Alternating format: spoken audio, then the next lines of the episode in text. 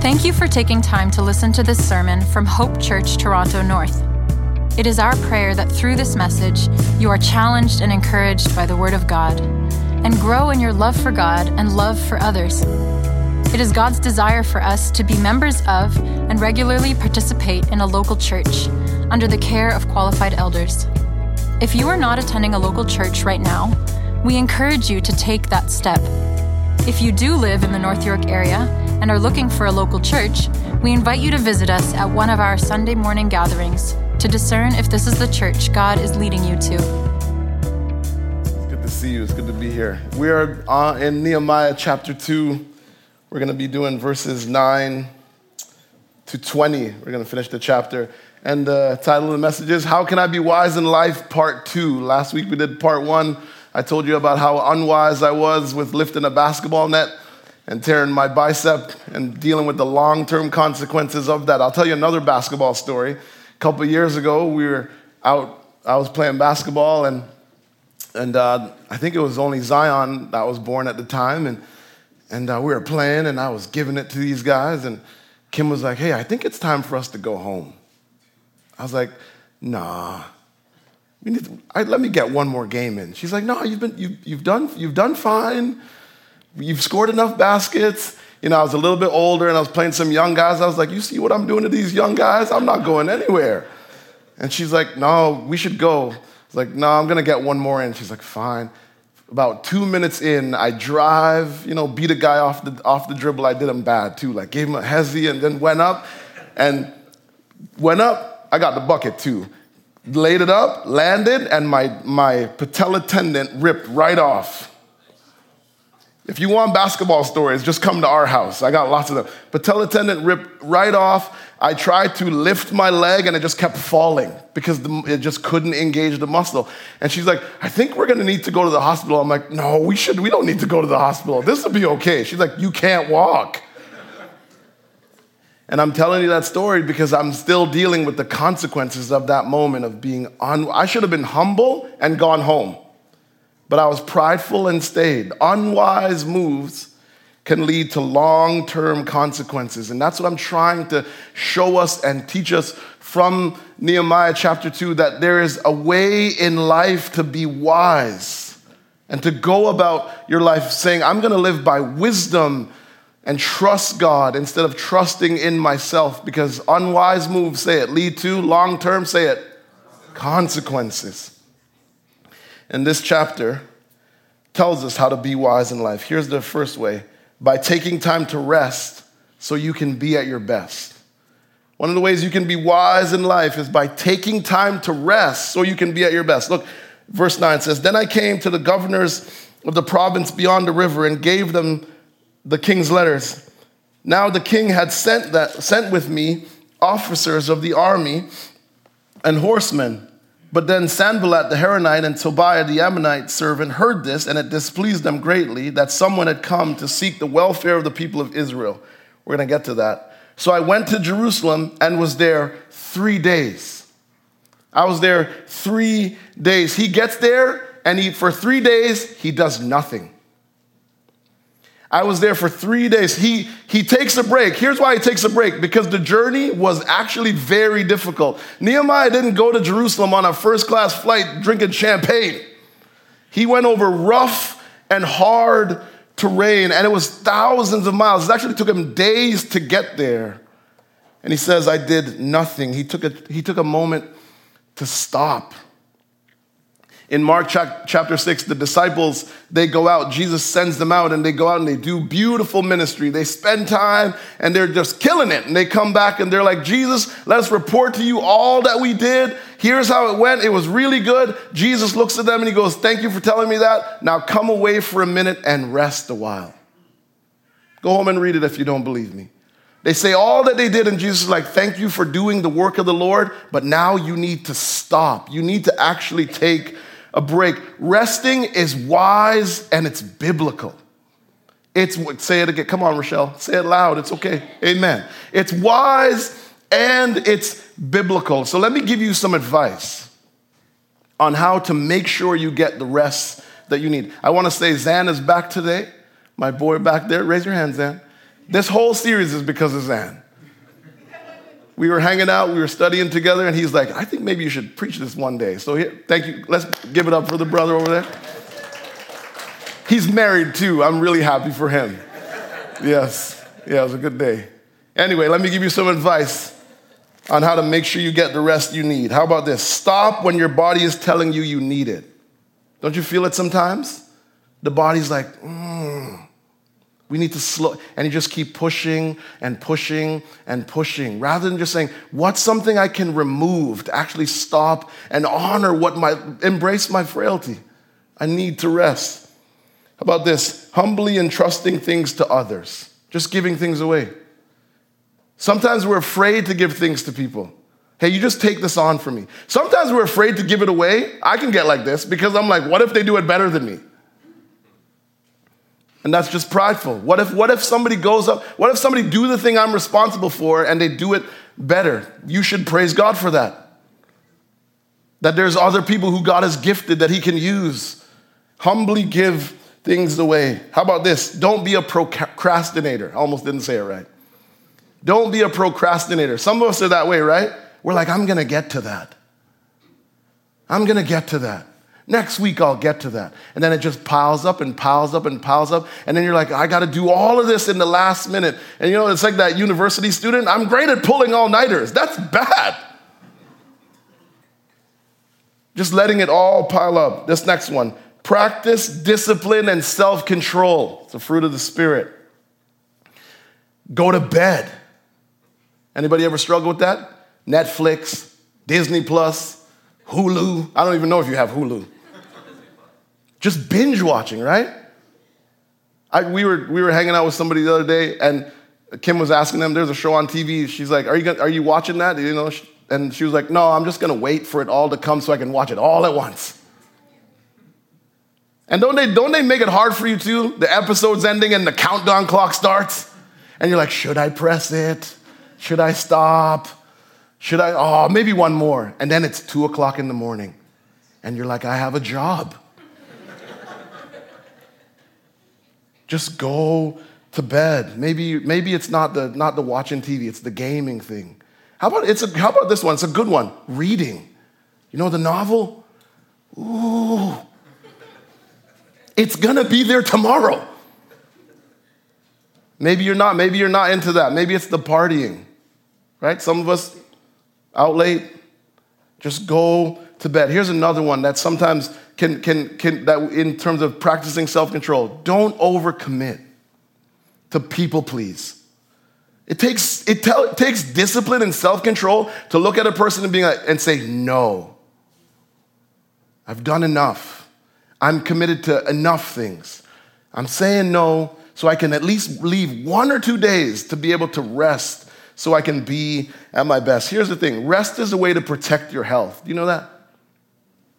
Rest is a way to stay effective. When you're really tired, when you're worn down, your judgment is, is, is, is poor. You're not, as, you're not as sharp as you need to be. Rest helps your decision making. When you're tired, don't you make some real bad decisions? Rest gives you a chance to evaluate your life. Have you thought about that? You just step back and you can just look. What am I doing? Should I be doing that? Should I keep doing that? Should I add some things? Should I take some things away? Sometimes we can't, like, our life's a bit of a mess because we haven't stepped back just to say, is that thing necessary? And how's that thing going? And sometimes we can look and we can say, it's not going well, it needs to go. But we need to stop to be able to do that. Rest is an act of humility. Do you know that? It's saying, I'm not God. He is the only one that does not sleep or slumber. God goes all, can go all the time. Us, no, no, no. We need to stop and rest. Can I say one more thing on this? Nehemiah, right? You're letting me be your shepherd. Let me say one more thing. Nehemiah stopped to rest, but he didn't quit serving altogether. Just look down at verse 12. He says, he says, so I'll go verse 11. So I went to Jerusalem, I was there for three days. Then I arose in the night. He got back up and got to work. And I want to say there, there is nothing wrong with taking a break. I'm going to speak specifically here from serving. But at some point, you have to get back up and get in the game. So we need to balance that. Because sometimes in church life, we can be like, I just, I want to rest. I need a rest from that thing. And that's okay. But if you're just resting to this point without a good reason and not participating, let me just be very direct and clear because I love you enough to say it. You are not loving your neighbor. Because when, when, when only a small amount of people are doing everything, that's not loving. But when everybody participates, and God willing, we're going to talk about this next week when we get to chapter three, then the work is spread out and we're actually more effective. So if you're on the sidelines and you don't have a good reason, because sometimes we have a good reason, then it's, then it's time to step in and participate in the life of the church. And you might be sitting there and you're like, Marv, are you only talking about serving on Sundays? No. I'm talking about going to discipleship events, things that we present and put on. I'm talking about praying for others in our church. I'm talking about giving to our church. I'm talking about singing when we gather. Have you realized that those are opportunities to serve? And sometimes, right, we get up here and we just present. There's, there's a need over here, and it's in the kids, and, and there is a need in the kids, by the way. Talk to me about that, okay? And we present just things that are just all Sunday focused. But we need to realize that serving is broad. And you, you showing up to a discipleship event and participating is a way to serve and bless somebody because your perspective is needed. Your presence is needed. You showing up to sing. Sometimes I'm watching certain, certain people in our church sing, and you don't know how much you're blessing me because I know what's going on in your life. And maybe I'm back there struggling to sing because sometimes I struggle to sing. But you singing helps me sing. And so we need to we need to be seeing that in doing those things we're serving one another. It's good to take a break, but it's good to be in the game too. How do we how do we be wise in life? Here's this next one. By doing things slowly, not impulsively. By doing things slowly, not impulsively. He says in verse 12, "Then I arose in the night, I and a few men with me. I told no one what I what God had put in my heart to do." For Jerusalem. There was no animal with me, but the one on which I rode. I went out by night by the valley gate to the dragon spring and to the dung gate and inspected the walls of Jerusalem that were broken down and its gates that were destroyed by fire.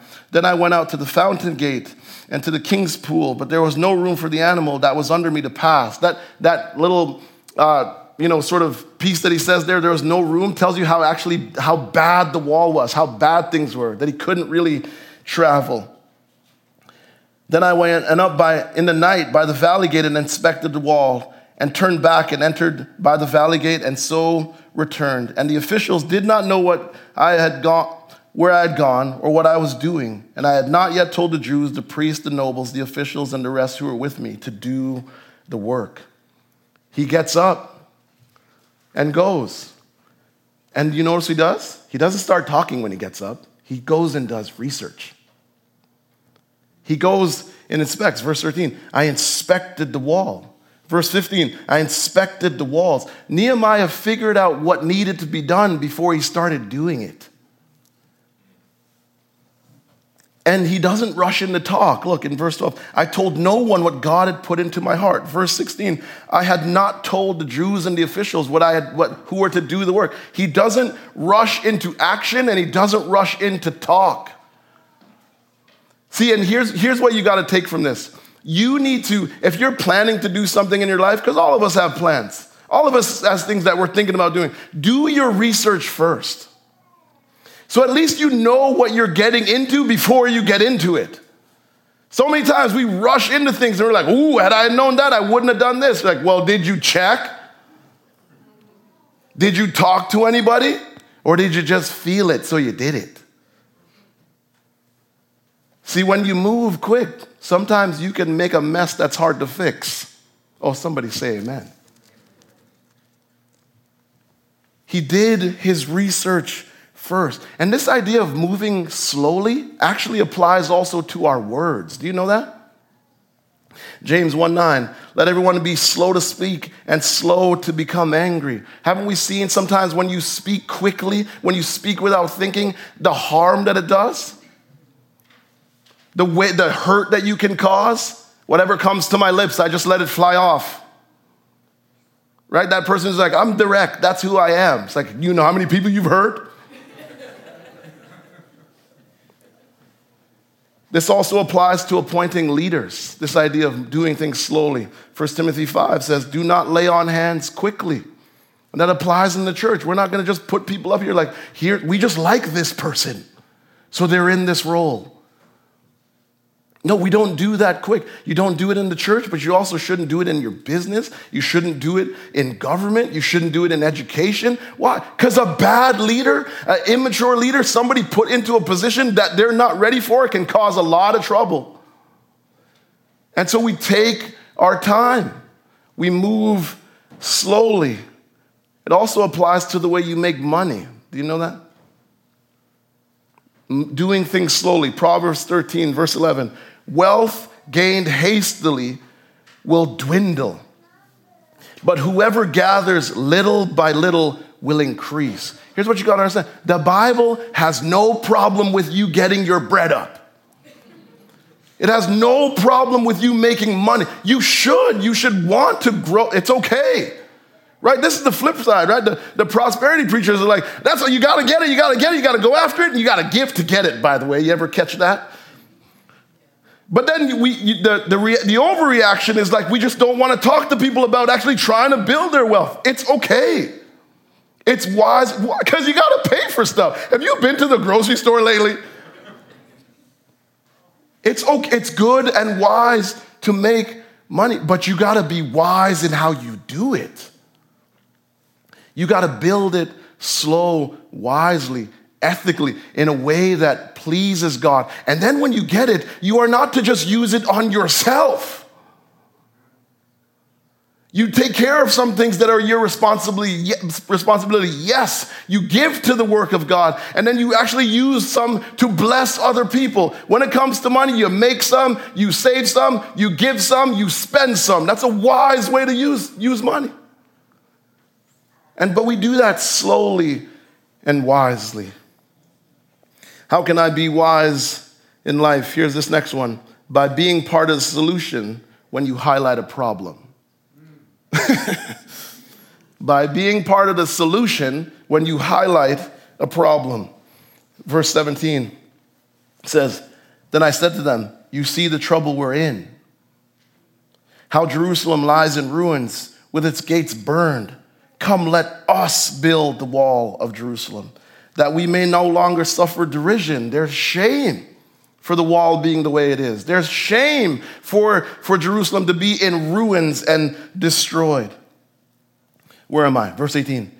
And I told them of the good hand of God that had been put upon me for good, and also the word that the king had spoken to me. And they said, Let us rise up and build. So they strengthened their hand for the good work. Nehemiah did his research and then he spoke. And when he spoke, he was honest. He said, Jerusalem lies in ruins. And here's the thing he, it, it seems like he has to say this because it seems like the people had like forgotten that they were just they were okay functioning in dysfunction and Nehemiah looks at them and he says, Nah, we, we actually, I don't know if you guys noticed, but we can't live like this. We can't live in a city where I can't even ride around on my donkey. I can't get where I need to go. He's like, This needs to change. He spoke the truth in love. And isn't that what you need in your life sometimes? Somebody to show up to look at you and say, I love you enough to say that that thing that you have been comfortable with, that thing that you think is okay, is not okay because it's unacceptable to God. We need to be willing to look at each other and be like, what you're doing is what, how things are is not okay. You are, fu- you are functioning in dysfunction. That tells you sometimes that happens in our life. You get to the spot where you, you're going around and everything looks good, but it's real dysfunctional. And we're blind to it. And we need people to come in and say, I love you, but nah, that needs to actually change. And here's the thing it's not easy to receive a hard word. Isn't it tough sometimes when somebody tells you the truth? Don't, you? aren't you like, what are they talking about? Do they know what's going on in their life? Do they know what somebody told me about them yesterday? Oh, we're not supposed to gossip though. you get your back up, you get angry. But what you got to remember in those moments when somebody tells you a hard word, when somebody says something tough, remember what the scriptures say faithful are the wounds of a friend. Sometimes somebody has to hurt you to help you. They have to say something tough to get you off the crooked path, to get you back on the narrow path, to say you're going the wrong way, but there's a right way to go. And we need to be humble enough to actually receive it. Here's the thing we need to be humble enough to, re- to invite it. Have you ever done that? Have you ever looked at somebody who you're like, I know this person cares about me, and I'm telling them right now, if you ever see something in my life, if you ever see me see something going on where it's out of step, I want you to speak to it. Have you ever done that? Because if you do that, it says you're willing and wanting to grow in maturity. My coach at football used to always say, feedback is the breakfast of champions. Some of the toughest moments in sport and in, in, playing football was film session. You know what film session was? It was after the game, we just watched what we did. And we, we looked and sometimes the coach would get the red laser pointer out and they'd be like, Who is that? And everyone would be like, That's Marv. and coach would say, Marv, what are you doing over there? You should be over there. Now I could get prideful, but I wouldn't get better. I could argue back. I could storm out of the, I could storm out of the session and feel embarrassed. Or I could realize that, oh, this person and these people in this room are for me. And because they're for me, they're telling me what I need to hear, not what I want to hear. And so much of our life is that we just want people to tell us what we want to hear. You're not going to grow like that. Part of our one of the objectives of our church is we want to shepherd one another to maturity in Christ, and the way we do that is by speaking into each other's lives lovingly. And if you're the one you know, maybe tomorrow you get the opportunity, you're like, mm, I see something in Marv's life. He told me to do it, so I'm going to run up on that, bro. I'm going to tell him something. Fine. But when you do it, be gentle. Because here's the thing your day might come. If you're speaking the truth in love to somebody, you're speaking to somebody, speak with gentleness, love, and kindness because you haven't arrived. And five minutes later, somebody might be like, hey, you were talking to so and so, I need to talk to you now. Speak the truth, but speak it in love. Nehemiah pointed out a problem, but I want you to notice that he didn't say, all right, guys, all the best. I'm going back to Susa. Good luck with that. No, he stayed. Nehemiah stayed. He helped. He ident- Do you notice that Nehemiah identifies with the people? He says in verse 17, Do you see the trouble we are in? You see that? In verse 17, he says, Let us build. See, lots of people can point out problems in people's lives. There are a lot of people who are they're just critical. They can they can point out things that are wrong at their job. They can point out things that are wrong with this church. They can point out things that are wrong in the lives of other people. They can point out things that are wrong in their community. But here's the thing, it takes a special person to be part of the solution. It's very easy to call out a problem. But it takes it takes a special person. And that should make you, and that makes me think of Jesus. Here's the thing Jesus points out a problem in your life, but I want you to know that Jesus came to be part of the solution. Jesus, if you want to be like Jesus, be a person who's like, yeah, I'm in. I want to be a part of the solution. Because Jesus doesn't, he doesn't come and say, mm, look at your problem. You guys stink. He says, Yeah, this is a mess here, but I came to identify with you, to live for you, and die for you so that your life can be changed. And he did all that. And so when you're a part of the solution, you're being like your Savior. Nehemiah said something needed to be changed. And then he stayed and he helped. And the people were motivated. Do you notice it? Verse 18. It says, And I told them of the good hand of God that had been upon me for good, and also the word that the king had spoken to me. And they said, Let us rise up and build. They were excited. They were happy to do the work. Me and Kim, we were out on Friday. We went out for breakfast Friday morning. And I went to the bathroom. And in the bathroom, there's this sign that says, One of the nicest things that you can do for people is make them breakfast. and I was like, I, am not down. I like breakfast. There's, I like a good breakfast. There's nothing wrong with breakfast. But I was like, no. No, seriously, I'm standing there, I'm looking at the sign. Like, what? Got an egg on it.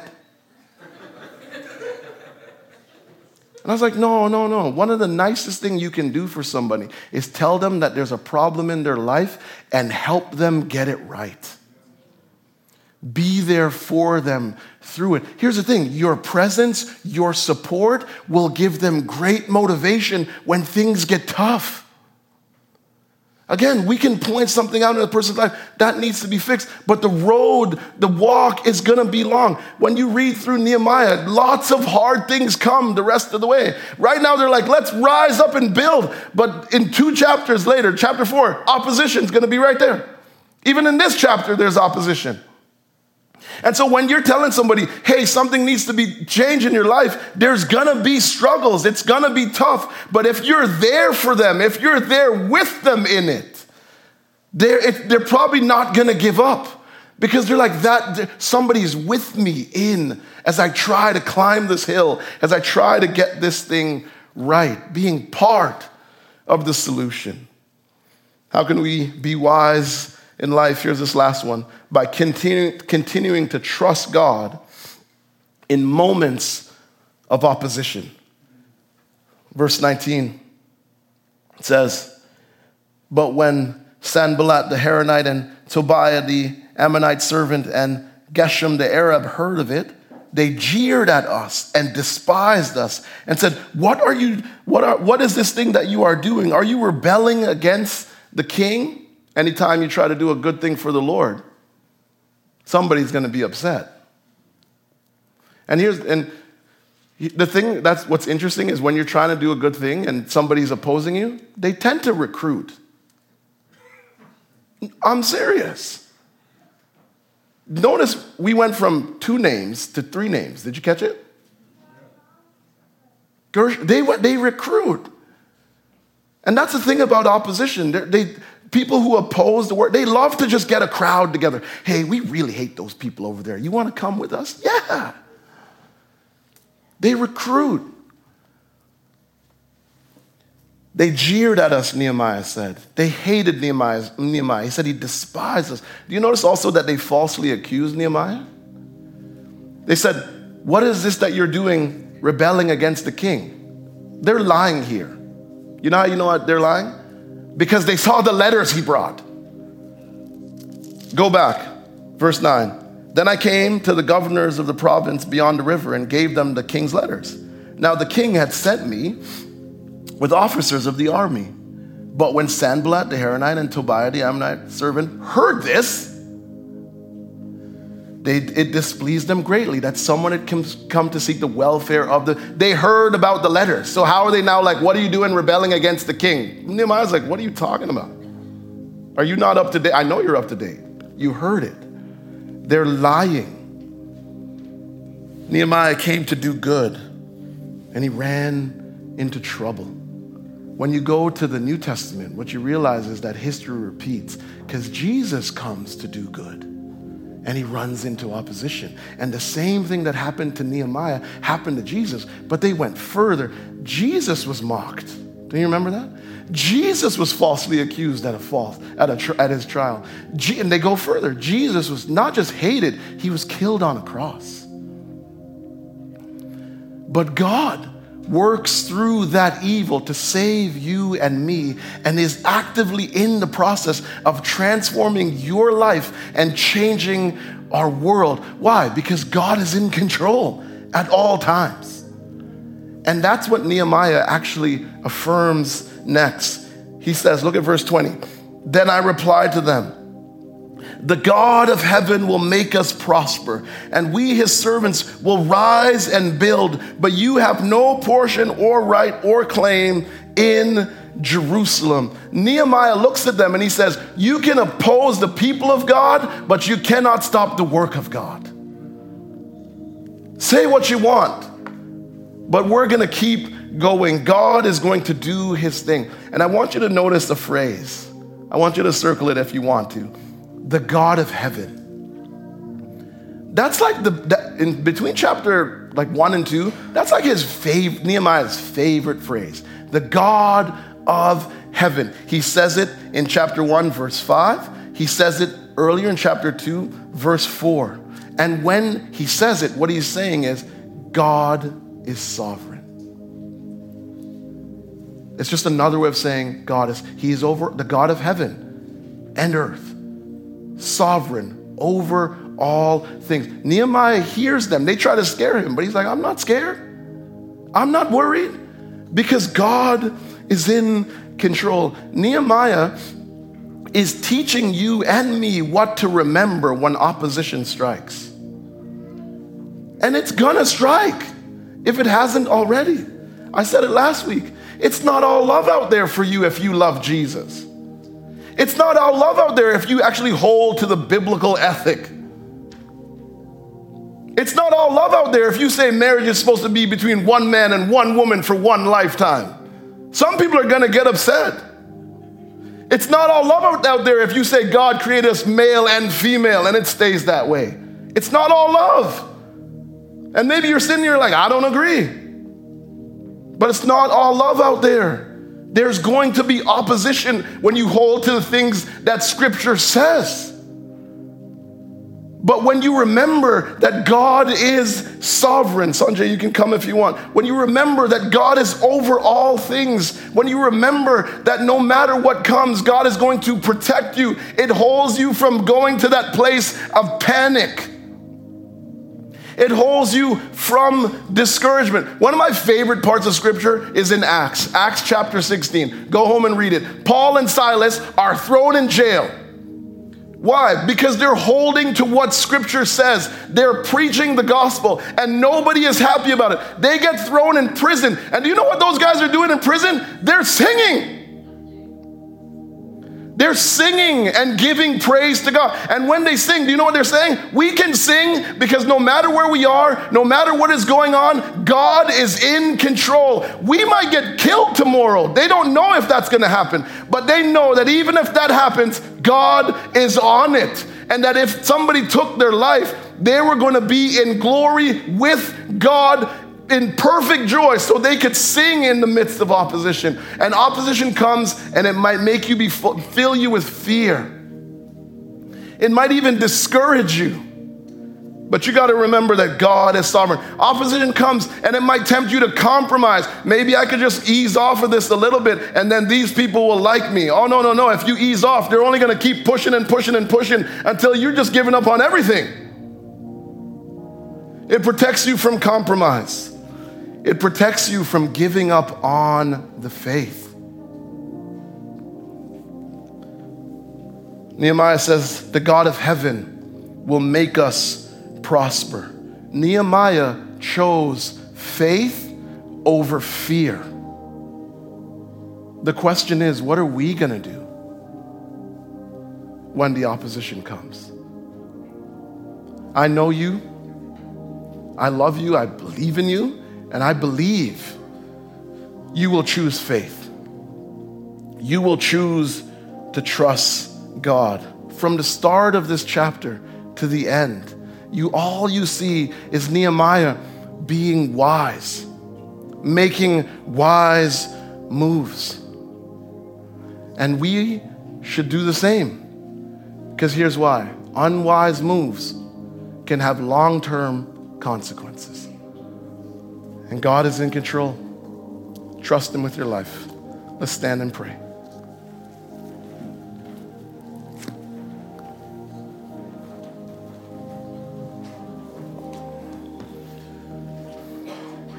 God, we give you praise and glory for who you are.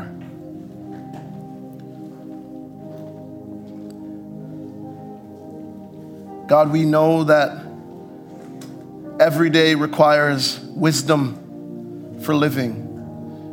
And we pray, Lord, as the Ancient of Days, as the one who's sovereign over all, that you would give us wisdom as we go. I pray, God, that we would have received wisdom from opening your scriptures together. And I pray that you would help us to walk in wisdom, to walk in full trust and faith that we would be wise in how we carry ourselves when it comes to rest, when it comes to opposition, when it comes to supporting and helping each other grow into faith. We thank you that you have given us your spirit to walk with us, to guide us. We thank you, Lord God, that you've given us a church family to figure this thing out with. And so we pray and give you praise. And I pray you'd help us now to sing your praise as the one who is over all. In Jesus' name, amen.